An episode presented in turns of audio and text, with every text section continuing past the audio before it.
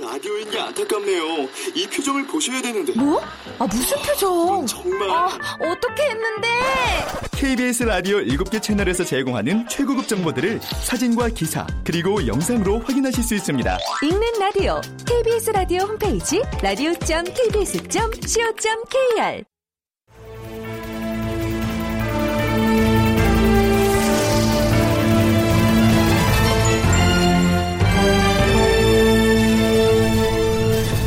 다큐멘터리 역사를 찾아서.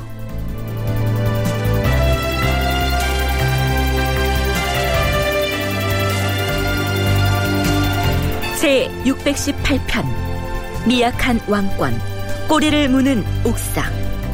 극본 이상락 연출 김태성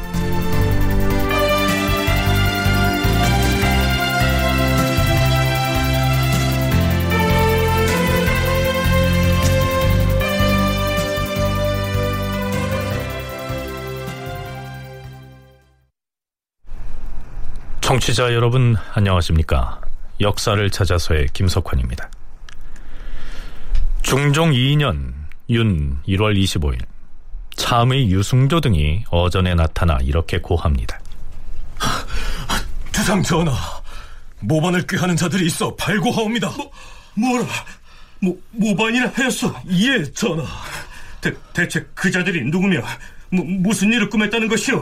전하, 아래옵기 송구하오나 의관 김공조와 서울 박경이 주동이 되고 거기에 유생, 조광보, 이장길 등이 합세하여 삼공을 시해하려고 모의하였사옵니다.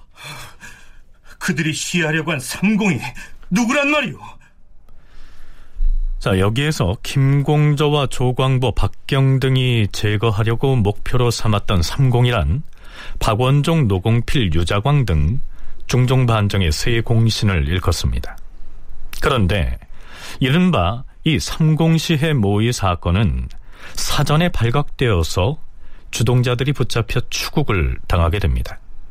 지난 시간 말미에 이 주동자들을 신문할 때 조광보가 나서서 거침없는 입담으로 박원종과 유자광을 질타하는 장면의 일부를 소개했었죠. 나에게 무슨 죄가 있다는 아이냐? 에? 모년 사화 때 지조이는 선비들을 모아봤자는 바로 여기 국문장에 나와 있는 유자광 저자다. 김정직 같은 충직한 선비가 저자 때문에 주눅당한 것이 아닌가? 박원종에게도 묻겠다. 니놈이 패왕 연산군을 몰아내고 어제 임금을 추대하는 데 앞장섰으니 그 공을 인정하겠노라. 그런데 어찌하여 폐주 연산이 내리고 희롱하던 궁중 나인들을 니놈 집에다 데려다 놓았느냐? 조광보 저자를 사정 봐주지 말고 매우 쳐라. 예. 예.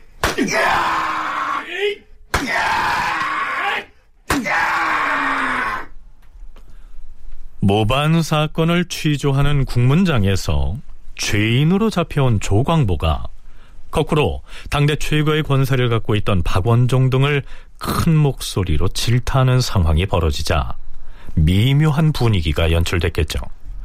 더군다나 임금인 중종이 지켜보고 있었으니 말입니다. 결국 박원종이 나서서 중종에게 고합니다.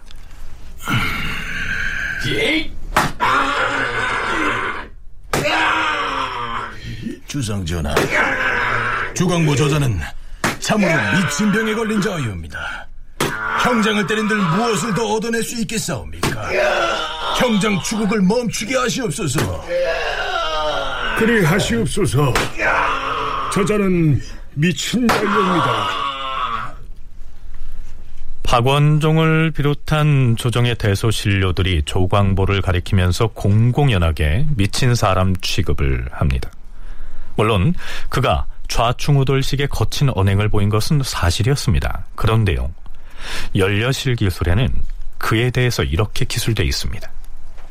조광보는 식견이 고명하였는데 거짓으로 미친 채 함으로써 스스로를 감추었다. 연산군 때 임사옹이 일을 꾸며서 조정이 어지러워지자 어느 날 분하고 노여워서 박영을 향하여 이 박영은 들으라! 니놈은 모름지기 용맹을 타고난 무장이라 스스로 자랑하지 않았느냐? 그렇다면 임사홍 저런 자를 배워주기야 마땅하거늘 왜 그리하지 못하는 것이냐? 니놈이 임사홍을 죽이지 아니하면 내가 너를 베어 죽이겠다! 이렇게 소리를 고래고래 지르는 바람에 박영은 웃고 말았으며 조광보도 역시 웃고 말았다. 사람들은 그가 미쳤다고 하였다. 자, 그런데요. 김공저, 박경, 조광보 등과 함께 모의에 가담했다 해서 잡혀온 문석위라는 사람은 자신이 조광보와 이러한 얘기를 나누었다고 이야기합니다. 주상 전하, 신은 조광보와 소년 시절부터 교제해온 탓에 그를 잘 알고 있사옵니다. 하온데 이달 보름께 조광보가 갑자기 미친 병에 걸려서 발광을 하고 또한 위태로운 말을 많이 한다는 것을 들었사옵니다. 처음에는 가보지 않으려고 하였으나 조광보의 아우인 조광자가 신을 보고 말하기를 자기 형의 광증을 보아하니 정말로 미친 것 같으니 한번 가보라고 하기에 실제로 가보았사옵니다. 어, 그래서 가서 만나보니 과연 미친 병에 걸렸던가? 아니옵니다, 전하. 그의 표정과 말하는 모양을 보아하니 미친 자 같지 않았사옵니다. 그래서 신이 그와 얘기를 나눠 싸운데 자, 그때 문석이가 조광보와 나누었다는 대화입니다. 좀 더 들어보시죠. 조광보 자넨 실제 미친 것이 아닌데 어찌하여 미친 척 하는 것인가? 사실은 내가 일부러 미친 척 하는 것이야. 뭐라? 일부러 미친 척을 해? 내 말 잘 들으시게. 사실은 연산군 막판에 이장길이라는 자가 모반을 하려고 한다는 사실을 어찌어찌 하다가 내가 알아버렸거든. 그래서 그때가 어떤 세상인가? 걸핏하면 죽어나가는 판이 아닌가? 그래서 이장길이 자신의 기밀을 지키기 위해서 이 쥐도새도 모르게 나를 해치지는 않을까 겁이 나더라고. 그래서 일부러 미친 짓을 함으로써 이장길로 하여금 나를 의심을 하지 않게 하려고 그랬던 것이네. 설마 내가 정말로 미치기야 했겠는가? 아니 미친 것이 아니라면 그럼 어찌 어머니에게 욕설까지 하는가? 어머니에게 욕설을 했던 것은 이장길로 하여금 내가 확실히 미쳤다는 사실을 믿게 하려고 그런 것이고 또한 주변 사람에게도 모두 나의 미친 증세를 알게 하려고 그랬던 것이야.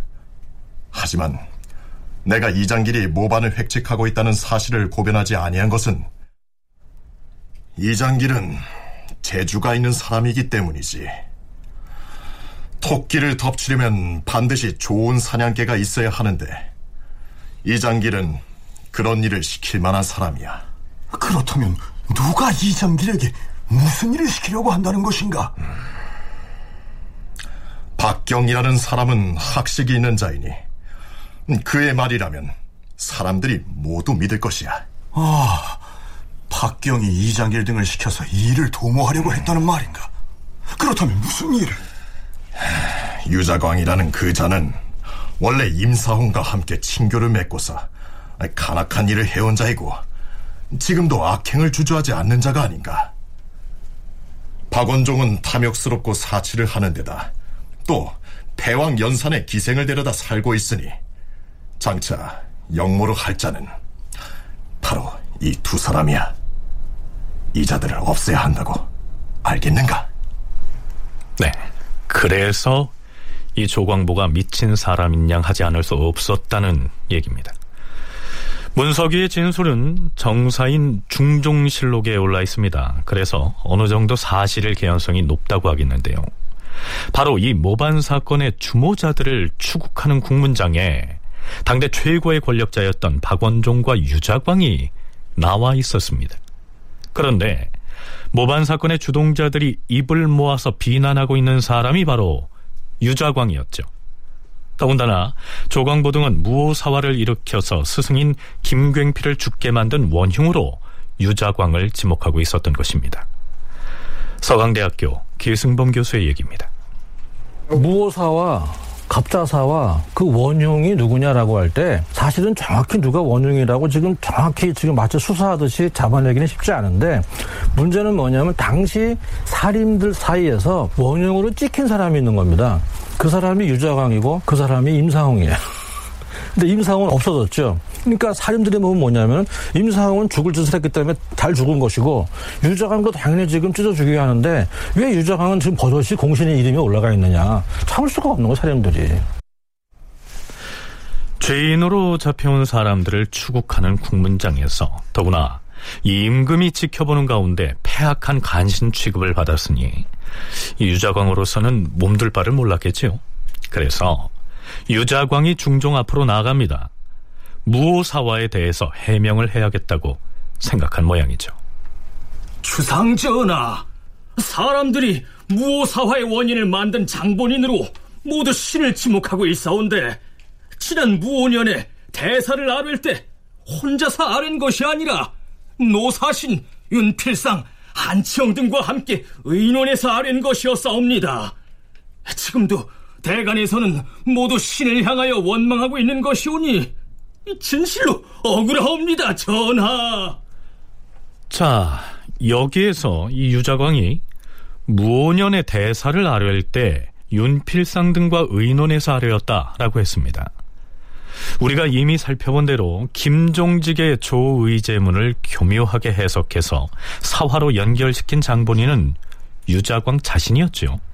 그런데 연산군에게 보고하기 전에 노사신 윤필상들과 함께 의논을 했기 때문에 자신만을 사화의 원인 제공자로 보는 것은 좀 억울하다. 이렇게 변명을 하고 있는 것입니다. 자, 그러면 유자광의 이 얘기를 들은 중종은 뭐라고 답할까요? 아, 무원년에 있었던 일은 경이 실록이나 사초의 문제점을 알고서 그리 고한 것이니 그대는 충신인 것이요. 신하로서 군주에게 충성을 하였기 때문에 소인배들의 꺼림을 받는 것이지요. 이번에 간세한 무리들이 공신들을 없애려고 일을 만드는 중에 나온 말이니 경은 개의치 마세요. 중종으로서는 일단 이렇게 말을 할 수밖에 없었겠죠. 하지만 이 사건 이후로 대간에서 무오사화를 다시 규명하고 평가하려는 논의가 불붙게 되고요. 유자광의 입지는 점점 더 좁아지게 됩니다. 서울대학교 규장각 송웅섭 선임연구원의 얘기입니다. 이 사건 지난 다음에 이 옥사가 진행되는 과정에서 유자강에 대한 불만들을 사대부들이 이렇게 갖고 있다라고 하는 것들이 확인이 되었고 그렇게 확인을 한 과정에서 유자강이 이제 불안감들을 갖게 되었고 자신이 이제 그 고향에 내려가서 살겠다 그런 상소를 국왕한테 이제 올리고 물론 거부는 됐습니다만 이런 것들이 도리어 이제 대간을 자극을 하게 됩니다. 그래서 대간에서 나서서 유자강의 잘못들에 대한 지적들이 지속적으로 이후에 이루어지게 되었고 어, 유자강이라고 하는 사람을 박원종과 같은 사람들 더 이상 데리고 갈 필요가 없는 것이죠. 반정은 성공을 했고 반정 과정에서 그 반정 기록들의 과정 기록들에 따르면 유자강이 나름대로 어떤 이 군사는 어떤 식으로 배치해야 될 것이며 뭐 어떤 방식으로 거사를 이룰 것인가라고 하는 조언을 듣고 유자강을 또 공신에 책봉한 그런 부분들이 있거든요. 하지만 지금 상황은 오히려 반정 공신들의 입장에서 보면 자, 이 시점이 되면 박원종 등 반정 공신들에게도 이 유자광은 썩 달가운 존재가 아니었을 거란 얘기입니다. 반정의 거사를 계획하고 추진할 때에야 유자광의 계략이 필요했을지는 몰라도 그 반정이 성공한 마당에 이 유자광을 계속 안고 가는 것은 오히려 반정을 일으킨 명분에 누를 끼칠 수도 있기 때문입니다.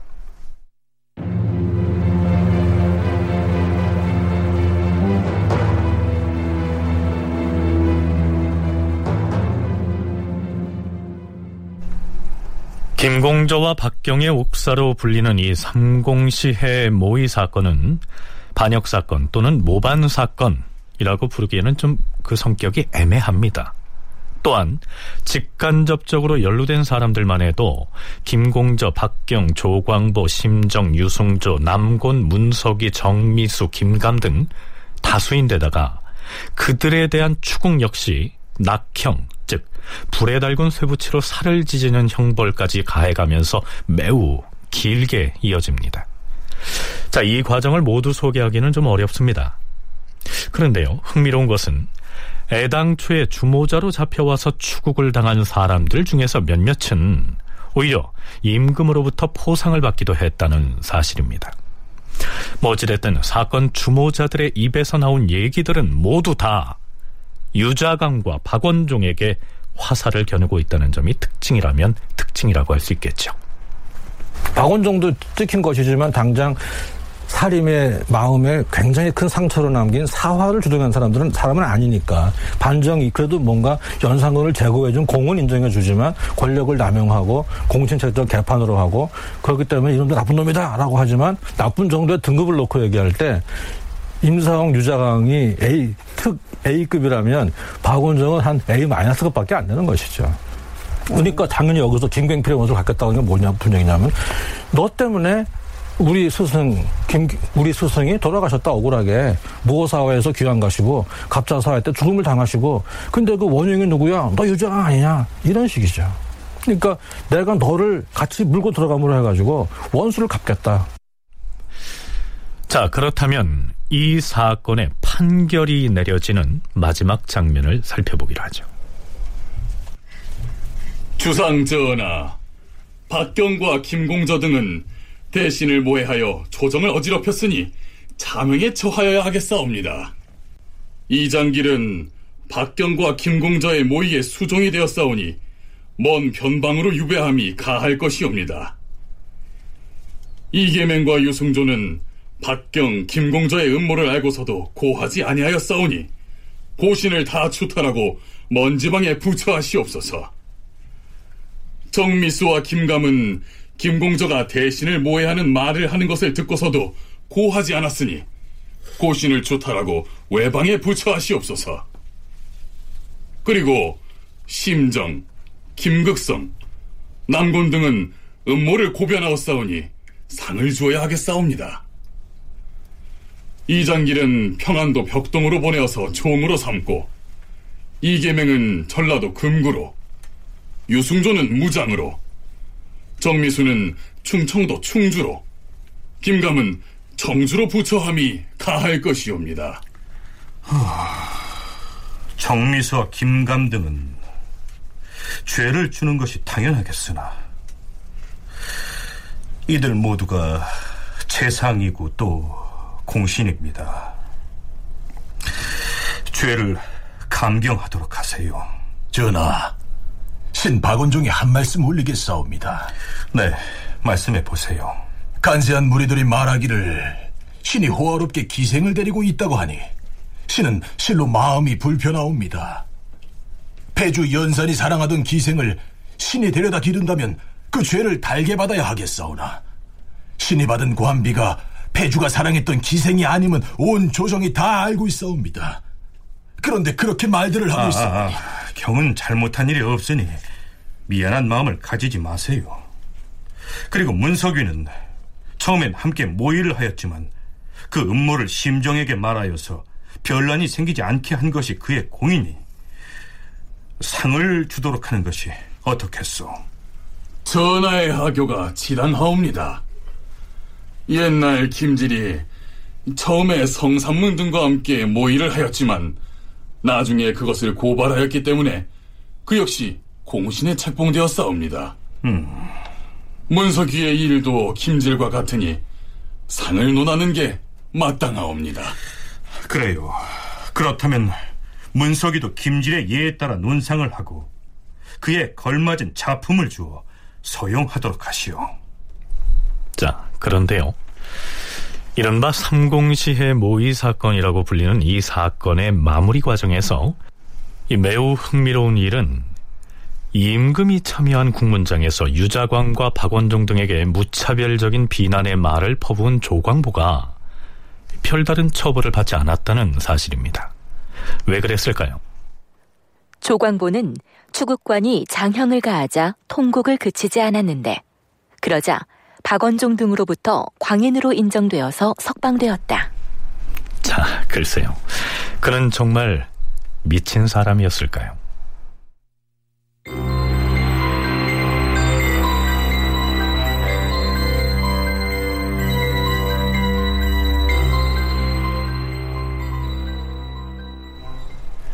종종 2년 2월 16일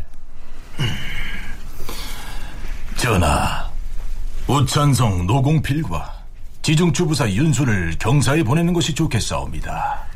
그리 하세요. 자, 이게 무슨 얘기냐 하면요. 경사, 즉 명나라의 수도인 북경에 보낼 사신으로 노공필과 유순을 낙점했다는 얘기입니다. 자, 이때를 중종 2년 2월이라고 했는데요. 중종이 그 전해 9월에 즉위했기 때문에 왕위에 오른 지 반년도 채 안 된 시점입니다. 또한 이때는 제1차 사행길에 나섰던 김응기와 임유겸이 아직 한양에 도착하기도 전이었습니다. 그런데도 서둘러서 제2차 사신단을 부랴부랴 꾸린 것은 그만큼 중종에 대한 명나라의 책봉이 중요했기 때문입니다. 그래서 박원종 등의 반정 공신들은 사신단에 앞서서 한양에 도착한 통역관, 즉 설레 통사로부터 명나라의 책봉을 받는데 실패했다는 소식을 전해 듣자마자 이번에는 좀 더 비중 있는 인물로 2차 사신단을 꾸린 것이죠.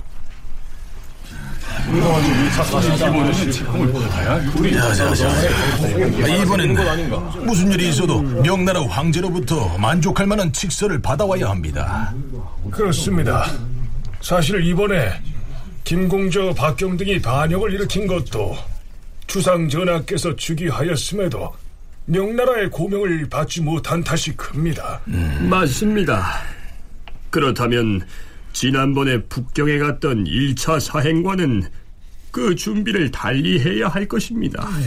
명나라 예부에서 문제를 삼은 것은 패주 연산이 아무리 병에 걸렸다 손치더라도 지금 엄연히 살아있는데 왜 그 아우가 왕위에 올랐느냐? 그리고 명나라에서 책봉한 세자가 어린 나이에 죽었다는 것을 믿을 수 없다. 이런 얘기 아닙니까? 맞습니다.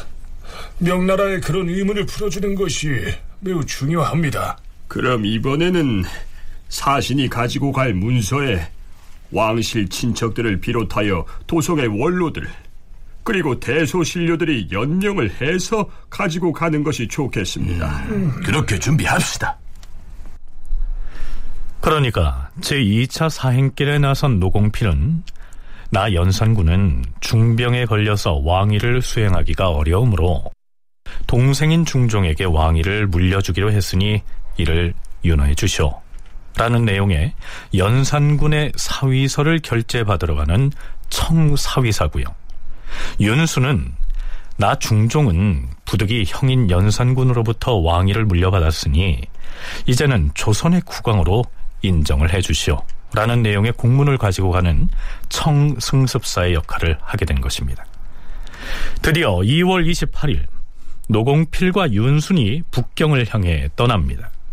그들이 명나라에 제출하기 위해서 지참한 문서인 신장의 내용은 이렇습니다. 황제 폐하, 생각하건대 우리 조선은 대대로 동쪽 지방을 지키면서 그동안 제후의 법도를 성실히 이행해 왔사옵니다. 그런데 불행히도 국왕이 일찍부터 풍연증이 있는 데다 세자가 갑작스레 요절하는 바람에 너무 슬퍼하여 병이 나을 기약이 없는 데다 이를 대리할 사람이 없으니 이 외방 나라의 중임을 부탁할 곳이 없게 되었사옵니다. 그런데 친동생인 진성군은 효제 호학하기로 일찍부터 명망이 있었으니 왕위를 이어받을 만하옵니다. 그리하여 종실의 친척들과 대신에서부터 서민 기로에 이르기까지 모두 한결같은 말로 이르기를 부자 간의 대를 잇는 것이 고금의 떳떳한 법이지만 이어받을 친자가 없으니 아우인 진성군이 왕위를 잇는 것이 마땅하다라고 하였사옵니다. 이에 대비인 강정 왕비께 부미하여 임시로 군국의 임무를 이어받게 하고 삼가 황제 폐하의 하명을 기다리는 것이오니 이것은 실로 명분이 바르고 말이 떳떳하여 티끌만큼의 거짓도 없는 것이옵니다. 그런데 이제 전술한 일 때문에 온 나라가 두려워하고 미혹합니다. 지금 국왕은 오랫동안 병세가 쌓여서 다시 일어나기 어렵사옵니다. 왕위는 지극히 중대하여 오랫동안 비울 수 없는 실정이므로 온 나라의 공의로서 애초에 합의한 신하들의 성명을 여기에 열거하여 상달하옵니다. 자, 이러한 내용의 신장을 가지고 북경을 향해 떠납니다. 명나라의 조정으로부터 만족할 만한 답장을 가지고 올 수 있을까요? 결과적으로 말하면 이번에도 명나라의 고명을 받는데 실패합니다.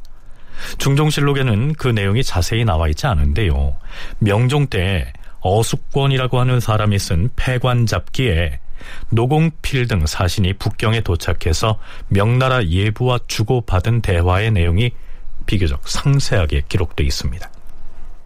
노공필을 북경에 보냈는데 임금의 친족과 문무관리 등 1300여 명이 연명한 주본을 가지고 가서 중종에 대한 고명을 청했다. 그러자 명나라 예부에서는 그렇다면 진성대군에게 임시로 국사를 맡아보게 하라. 라고 하였다. 이에 노공필이 곧 글을 써서 올렸다. 생각건대 이것은 경우가 아니오. 나라 안에 임금이 없어서 명나라 황제로부터 고명을 받지 못한 때에나 임시로 하는 것이지요. 어찌 임시 서리의 이름으로 왕위를 대신 맡아서 위로는 중국에 대하여 제후의 책임을 다하고 아래로는 국내의 민심을 안정시킬 수 있단 말이오. 또한 임금의 자리는 간신들이 수시로 엿보는 법이니 새 임금에 대하여 고명을 내려주지 아니하면 민심이 흔들려서 혹시 간악한 무리가 그 틈을 노려 선동을 하고 났을 것이오. 그리 되면 나라가 편안치 못할 것은 물론이요.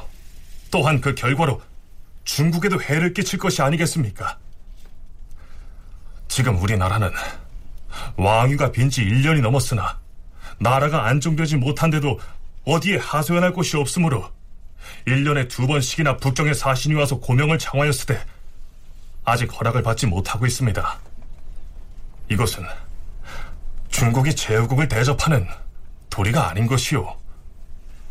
그러나 노공필의 글을 다 읽은 예부의 반응은 신통치 않았다. 하지만 지금 만약 조선의 왕이 바뀌는 것을 허용한다면 장차 두세 명의 신하들이 왕위를 마음대로 정하는 일이 생기게 된다. 그러니 이번에는 이대로 돌아가서 다시 왕대비가 황제 폐하께 올리는 주보를 새로 작성하여 가져오도록 하라. 결국 조선에서 청사위사와 청승습사의 임무를 띠고 두 번째로 북경에 간 노공필과 윤수는 명나라 예부로부터 중종으로 하여금 임시로 국왕의 임무를 대신하도록 허용한다 하는 의미의 권서국사라는 답변만을 직서로 받아오게 됩니다. 계승범 교수의 얘기입니다. 다시 두 번째 주청 사신을 보냅니다. 그때는 뭐냐 하면 이제 대비부터 시작해가지고 왕실의 어른들 아니면 도성의 어른들 나이 많은 사람들 한 만 몇 명 정도의 그 연판 서명을 받아가지고 보내죠. 근데 이때는 이제 뭐라 그러냐면은 그렇게 이제 그 니네 국중 사람들이 이구동성으로 그렇게 연산군은 뭐 병이 너무 중하고 새 왕을 옹립해야 한다고 하니까 그러면 내가 임시로 그 왕위에 있는 걸 인정하겠다. 그러면서 책봉은 안 해요.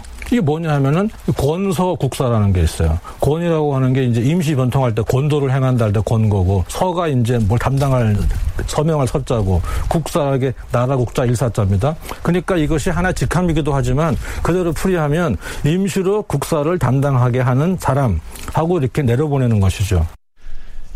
정상적으로 왕위가 세습된 경우라면 그 자체로 정통성이 있는 것이므로 명나라 황제의 고명쯤이야 뭐 당장 없어도 그만이고 천천히 받아도 상관이 없겠죠.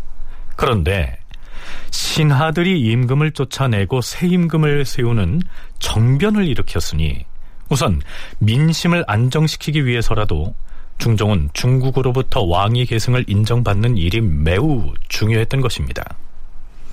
노공필 등이 받아온 중국 예부의 자문을 보면 그 마지막 부분이 이렇습니다.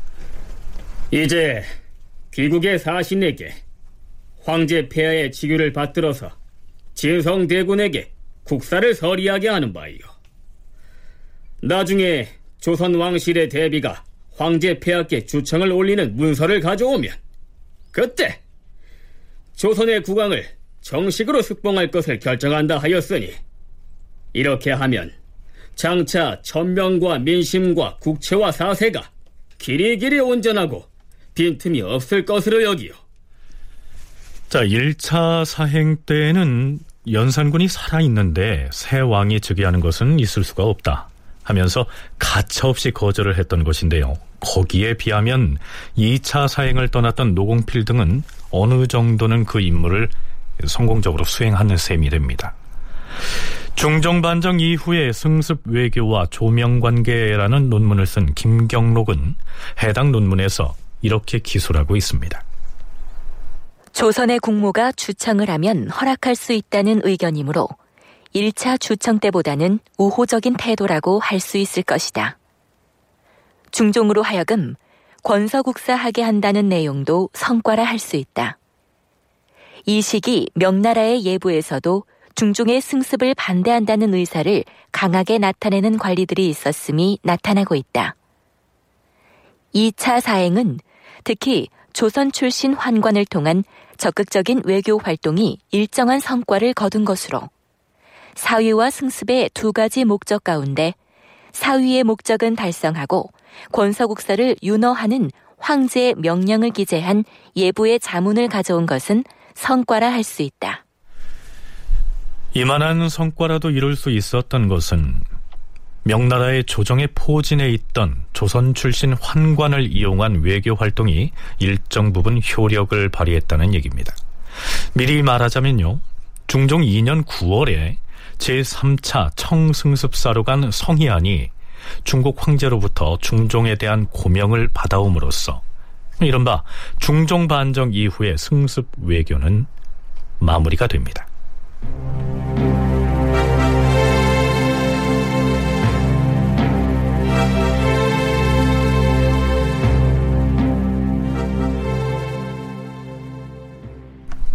노공필 등이 제2차 사행을 갔다가 돌아오고 있는 길에 전례대로 통역을 맡았던 역관이 설례통사로서 사신단보다 먼저 한양에 돌아와서 상황 보고를 합니다.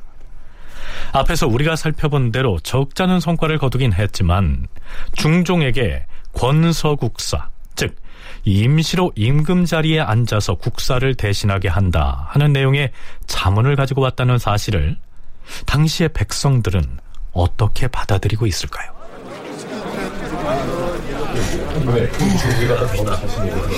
그 중국에 갔던 사신이 돌아오고 있다던데. 어, 이번에 그 무엇이냐? 어, 중국 황제가 새로 된 우리나라 임금 인정했대? 그거는 아니라나 봐.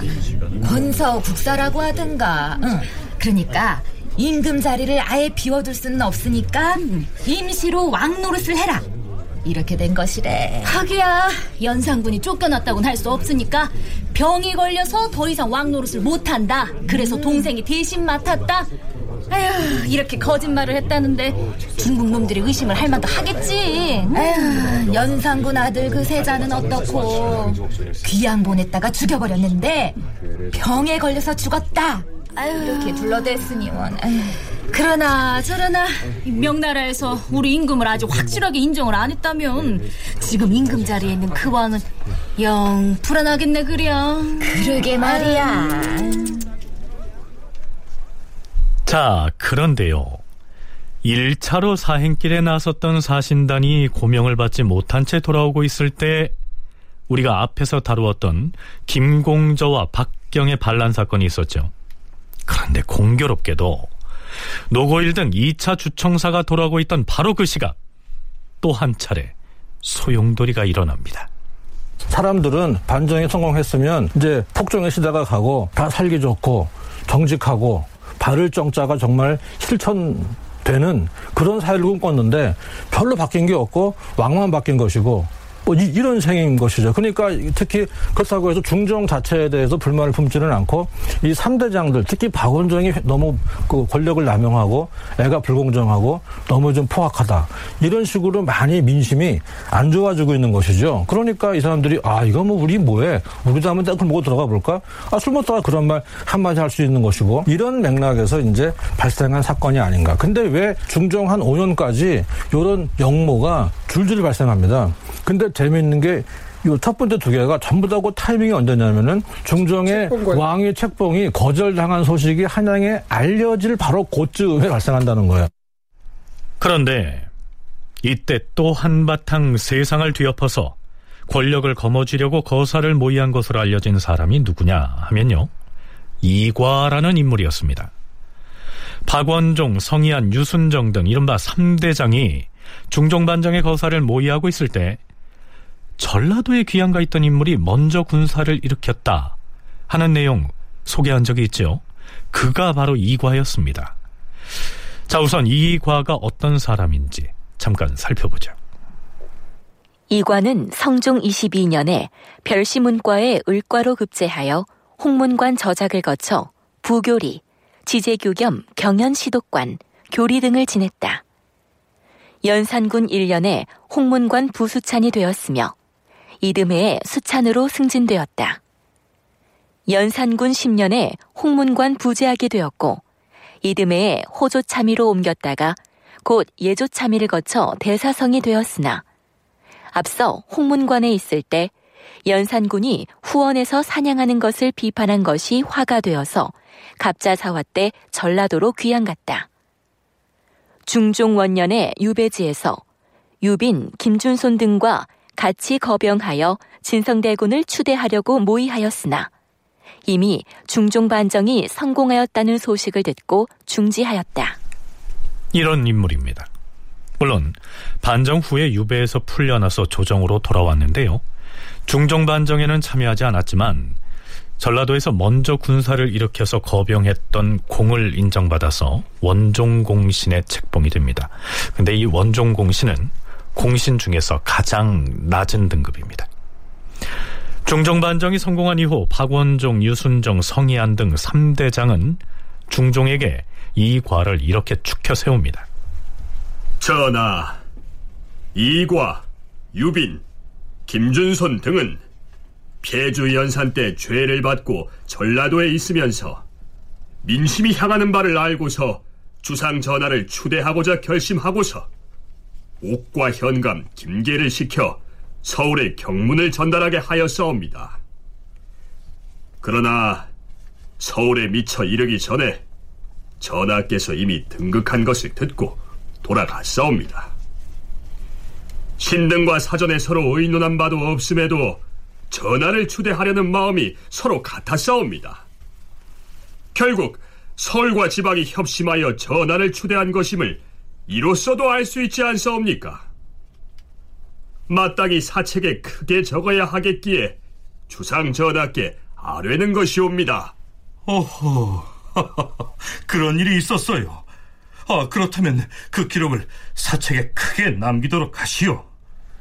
이렇게 해서 이과가 지어서 선포했던 격서의 내용이 중종실록에 실려서 지금 우리가 보고 있는 것입니다. 하지만 그것만으론 위안이 되지 않았던 모양이죠. 서울대 규장각 한국학연구원 송웅섭 선임연구원의 얘기입니다. 이과라고 하는 사람은 박원종과는 별도로 반정을 도모하고 있었던 사람이었고 이전에 그렇게 도모를 하는 과정에서 이미 반정이 성공을 해서 연산군이 폐위됐다라고 하는 소식을 들었고 이제 반정 자기들이 추진하고 있었던 반정을 이제 그만둔 사람이거든요. 아, 하지만 이과의 입장에서는 사실은 그 이후에 진행되는 상황이 배가 아팠을 거예요. 왜냐하면 박원종, 유순정, 성희아는 정말 호의호식하면서 최고의 권력을 누리고 있는 대단히 어려운 작업임에는 분명했습니다만 다 지난 그 결과론적인 입장에서 봤을 때는 자기가 조금 더 빨리 이 사건을 도모를 했다면 박원종이 누리고 있는 저 지위와 모든 명예와 권력은 다 자기 것인데라고 하는 그런 생각들을 가질 수 있고 현실적으로 자기가 누리고 있는 권력은 원정 공신에 책봉된 어, 떻게 보면은 별거 아닌 것으로 어, 생각되는 그런 불만들이 있었던 것이고 이과의 입장에서는 자신이 먼저 거사를 일으켜서 반정에 나섰던 것인데 지방에서 시작했던 관계로 서울에서 거사를 꾸민 이른바 박원종 등 3대장에게 기회를 뺏긴 셈이죠. 그런 그에게 모든 권세를 한 손에 쥐다시피 세도를 부리고 있는 이 박원종 등이 고깝게 보였을 것은 인지상정입니다. 그래서 들고 일어난 것으로 돼 있는데요. 뭐 사실 이때의 분위기가 어느 정도 힘을 갖춘 사람에게는 뭐 이참에 나도 한번 들고 일어나면 성공할 수 있지 않을까 이런 생각을 갖게 할 만한 환경이었던 것 같습니다.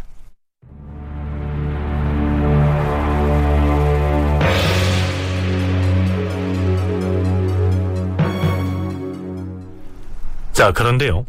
이 시기에 일어난 모반 사건들이 대부분 그러하듯 이과의 옥사 역시 영모에 가담했다는 사람도 무수히 많고 또한 그걸 듣고서 고발한 사람들도 워낙 이리저리 얽혀 있다 보니 이 사건의 줄기를 파악하기가 무척 어렵습니다.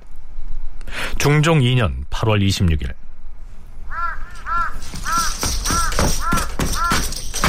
주상 전하, 신은 우림이 노용손이라 하옵니다. 영모 사건을 고변하려고 달려왔사옵니다. 뭐 우림이라 했는가? 이번엔 또 누가 영모를 꾸몄다고 하는 것인가? 자, 여기에서 잠깐. 지금 영모를 고변하러 온 이 사람은 우림위라고 했는데요. 우림위란 성종 23년에 서울의 진출로를 열어준다는 취지 아래 신설된 군대 조직이다. 중앙조정의 친위 부대 가운데 하나로 당시 금군인 겸사복과 내금위 중 다수의 군인들이 변방으로 파견되어서 서울에 있는 금군의 수가 부족하자 이를 강화하기 위한 조처로 만들어졌다. 무죄가 뛰어난 서울 가운데 시험을 보아 뽑은 50인을 정원으로 근무를 하도록 되어 있었는데 모두 채아직을 받았다. 금군에 속하는 일반 군인들과는 달리 서울 출신인 이들은 정해진 녹봉이 따로 없이 근무 평정에 따라서 1년에 몇 차례씩 소속이 바뀌기도 했고요. 녹봉도 부정기적으로 받는 뭐 요즘으로 치면 비정규직에 해당합니다. 그러니까 반역을 고변하러 온 노영손이라고 하는 이 우리미 군사가 영모를 고변하러 왔다 하는 것은 누군가가 차별받고 있는 서울 출신들을 선동해서 들고 일어날 국리를 했다. 이런 얘기가 되는 겁니다. 서울 차별이 굉장히 심해지고 있을 때입니다. 그러니까 경국대전만 해도 벌써 적자가 없고 서자가 있으면은 당연히 아버지의 모든 걸 다 계산할 수가 있고 법적으로 아무 문제가 없던 상태인데 비해서 이 유교적인 가치를 굉장히 중시했던 사림이 득세하면서 정치 무대는 말할 것도 없고 가정 내에서도 적서 차별이 굉장히 심해지기 시작하죠. 물론 가장 심해지기 시작하는 건 이제 17세기 때 들어가서부터지만 이런 것도 아마 여기서 잘 보면은 문제가 있지 않을까 해서 그 광해군 때 허균이 쓴 홍길동도만 보면 벌써 이미 그때쯤 가면은 벌써 이거는 뭐 아버지를 아버지라 부르지 못하게 하고 거의 뭐 인간으로 여기지 않는 그러니까 이것이 뭐 그런 어떤 큰 사태의 변화가 하루아침에 발생할 수 있는 건 아니고요. 이미 한 16세기 때부터 시작해서 16세기 내내 쭉 이어서 서울에 대한 그 차별의식이 가정 내에서도 상당히 심해지는 시기가 아닌가. 자, 그렇다면 이 노영손이라고 하는 이 우리미 소속 무인이 고변한 내용을 잠시 들어보죠. 전하, 이달 열여덟의 날에 신이 칠촌 진려의 지아비인 하원수의 집에 갔사온데 하원수가 이렇게 말하였사옵니다. 에, 그, 그 소녀라는 자를 그대도 알 것이다. 그 반정거사 때 군사를 400명이나 인솔한 공이 있는데 그 처음에는 4등 공신에 참여했다가 끝에 가서는 그마저 깎여서 결국 공신록에서 이름이 빠져버렸다. 병조 정랑 윤기수도 처음에는 3등 공신으로 기록되었다가 끝에 가서는 4등으로 기록도 되지 못했으니 지금 이런 사람들이 모두 통분하고 유감스럽게 여기고 있다. 지금 윤기수가 나한테 무엇라 말하는지 아나. 난 언제나 마음만 먹으면 400명 군사를 움직일 수 있다. 이렇게 호언장담하고 있다니까. 사실 윤기수가 내금이 군사를 가 친한 사이니까 뭐 기수야말로 세력 있는 자라고 말할 수 있지. 얼마 전에 김공조와 박경이 들고 일어났을 때 조정 신료들이 모두 걸문에 모였다는 말을 들었는데 지금 당장이라도 누가 앞장서서 조청하면 거기에 황하는 자들이 우르르 몰리게 돼 있다. 하원수가 신에게 이렇게 말하고 있는 중에 내금이 무관 이성량이 마침 이르렀사옵니다. 하여 하원수와 이성량이 주고받는 얘기를 들었사온데 자, 이어서 노영수는 하원수와 이성량이 주고받은 이야기를 중계방송하듯 미주알 고주알 임금에게 고하고 있습니다. 그 얘기의 주요 내용이라는 것을 들여다보면 박원종 등 일부 권세 가진 자들이 공신 책봉을 쥐락펴락하고 힘이 없는 사람은 반정거사 때 아무리 공을 세웠어도 대접을 못 받을 뿐만 아니라 더구나 적자가 아닌 서울 등은 아무리 공을 세워봤자 노쿤을 인정받지 못한다. 이런 불평불만의 내용들이 줄을 이루고 있습니다. 자, 얼핏 들으면 이것이 반역음모인지 그저 사람들이 모여서 불평을 늘어놓은 것을 모반 사건이다. 이렇게 고변하는 것인지 알쏭달쏭합니다. 문제는 이렇듯 누가 한번 고변을 하면 입길에 오른 사람들을 줄줄이 잡아다가 추국을 하는 등 영모 사건으로 형식이 갖춰진다는 것입니다. 물론 고변한 사람에겐 후하게 포상을 했죠. 이 불만을 갖고 있었던 사람들이 뭔가 시류에 영합해서 뭔가 아, 좋은 기회다. 성공만 하면 부귀영화가 보장되는 기회다라고 하는 것들이 이러한 난대를 부추기는 그런 것이고 반대로 그렇기 때문에 고변이 되게 많습니다. 별로 크지 않은 것임에도 불구하고 모반을 준비했다던가 라고 하는 식으로 이제 고변을 해서 그렇게 고변을 하게 되면 중종은 불안하기 때문에 이런 것들이 진압 되는 것도 아니지만 이런 것들이 이제 정리되는 과정에서 중종은 공신으로 책봉을 해줍니다. 그런 사람들을. 그러니까 이게 두, 가, 두 가지가 다 동시에 이제 적극적으로 이제 나, 나오게 되는 것이죠. 한편으로는 뭔가 해볼 수 있겠구나. 또 한편으로는 그러한 혐의를 가지고 이제 그 고발을 해가지고 포상을 받게 되는 어떻게 보면 다 부정적인 이러한 측면들 서로 시너지를 일으키게 되는 이러한 전국들이 중종 초반에 특히 더 많이 나오고 있습니다. 뭐 이 시기에 조정 권력은 박원종 등 이른바 반정 공신들이 쥐고 있었는데요. 그들 역시 연산군 때 왕의 측근으로서 폭정과 패정을 거들고 또 아부하던 인물들이어서 떳떳하지 못한 처지였고요. 따라서 그들을 타도하려는 시도가 여기저기에서 불거지고 그런 제안을 받거나 또 소문을 들으면 불이 나게 달려가서 영모가 있다는 식으로 고변을 하고 세상이 이처럼 어수선했다는 얘기입니다.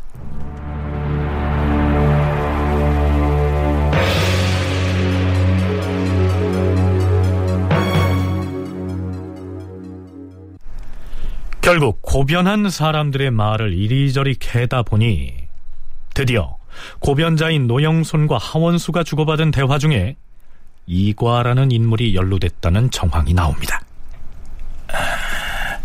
자, 일로 와. 잠깐, 잠깐, 잠깐. 그, 나, 그, 어제 저녁에 이 대사성한테 갔다 왔지. 대사성이 누군가? 아이, 참. 이과라는 분도 모르는가? 어? 이과가 한영현한테 말하기를 견성군이 참 어질지 그랬다는 거야. 자, 여기에서 말하는 견성군은 본명이 이돈인데요. 성종의 서자입니다.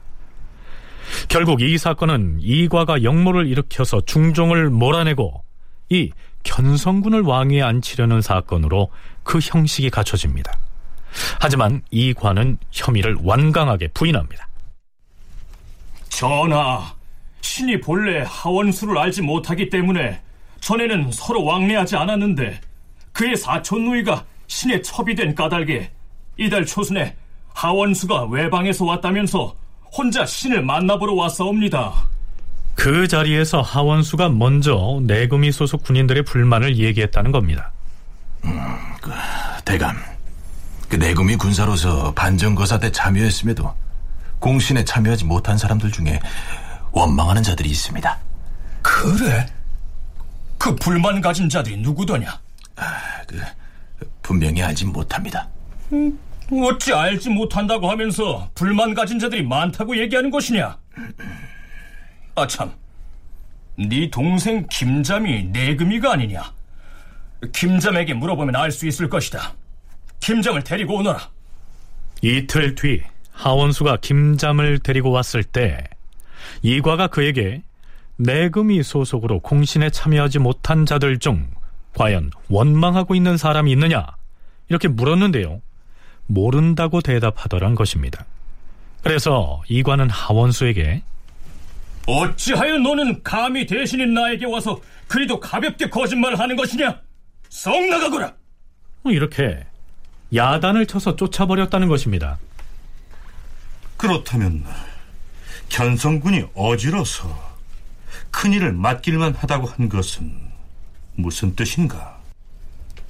전하, 신이 비록 어리석으나 사리를 약간이라도 짐작할 줄 아는 사람이온데 설사 그런 의사가 있더라도 그런 중대한 말을 용일한 사람들에게 가벼이 발설하겠사옵니까?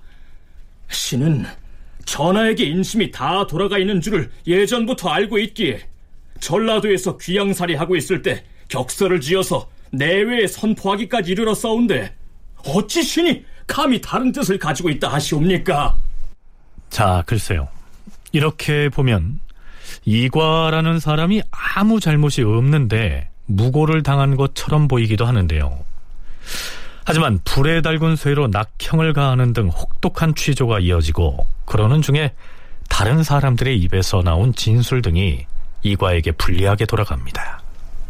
하원수는 이과가 했던 말을 사실대로 고하라. 예, 예, 예, 전하. 이과가 신에게 말하기를 윤기수가 만약 응낙한다면 자신이 알고 있는 재상들과 더불어 탐호한 박원종, 유순종, 좌우 정승을 제거할 것이며 자신이 잘 알고 있는 견성군을 옹립하면 조정이 숙청될 것이다. 이렇게 말했사옵니다. 이과는 정상이 이처럼 명백한데도 공초를 바른대로 하지 않겠느냐? 아무리 험한 형벌을 가한다 할지라도 거짓을 구할 수는 없사옵니다, 전하. 그러나 이과의 무죄 항변은 받아들여지지 않습니다. 이과와 소유는 능지처사하고 윤귀수, 신이철, 유흥조, 유영, 윤철영 등은 장일백에 유삼천리하고 그 나머지 연루되어 체포된 자는 다 사면하도록 명하였다. 그렇다면 견성군은 어찌 됐을까요? 왕실의 종친들이 의논한 끝에 이렇게 결정합니다. 주상전하, 견성군이 비록 자신은 이과의 영모에 참여하지 아니하였다고 하오나 이미 죄인들의 입에 오르내려 싸우니 그를 도성 안에 있게 함은 매우 부당하옵니다. 청컨대 성 밖으로 내쫓으시옵소서. 과인의 생각은 다르오. 이과가 불쌍한 무리들과 함께 견성군을 가탁하여 역모를 꾸민 것이오. 이 견성군이 무슨 죄가 있겠소? 죄 없는 사람을 성 밖으로 내쫓는 것은 할 일이 아니오. 윤화하지 않겠소. 그러나 신료들의 탄핵이 이어졌으므로 그는 결국 간성에 유배되었다가 뒷날 대신들의 극론으로 사약을 받았다. 그 뒤 영모에 가담하지 않았다는 사실이 인정되어 이듬해에 신원되었다. 이과의 옥사는 이렇게 마무리됩니다. 그뿐만이 아닙니다. 중종 4년 8월에는 종실의 서울들이 중심이 돼서 이 삼정승을 압살하고 중종을 폐위하고 안원군을 옹립하려고 했다가 발각되는 또 한 번의 옥사가 일어나기도 합니다. 중종의 허약한 왕권과 박원종 등 반정 공신들의 타락이 초래한 혼란상이었다. 이렇게 정리할 수가 있겠죠. 다큐멘터리 역사를 찾아서 다음 주 이 시간에 계속하겠습니다.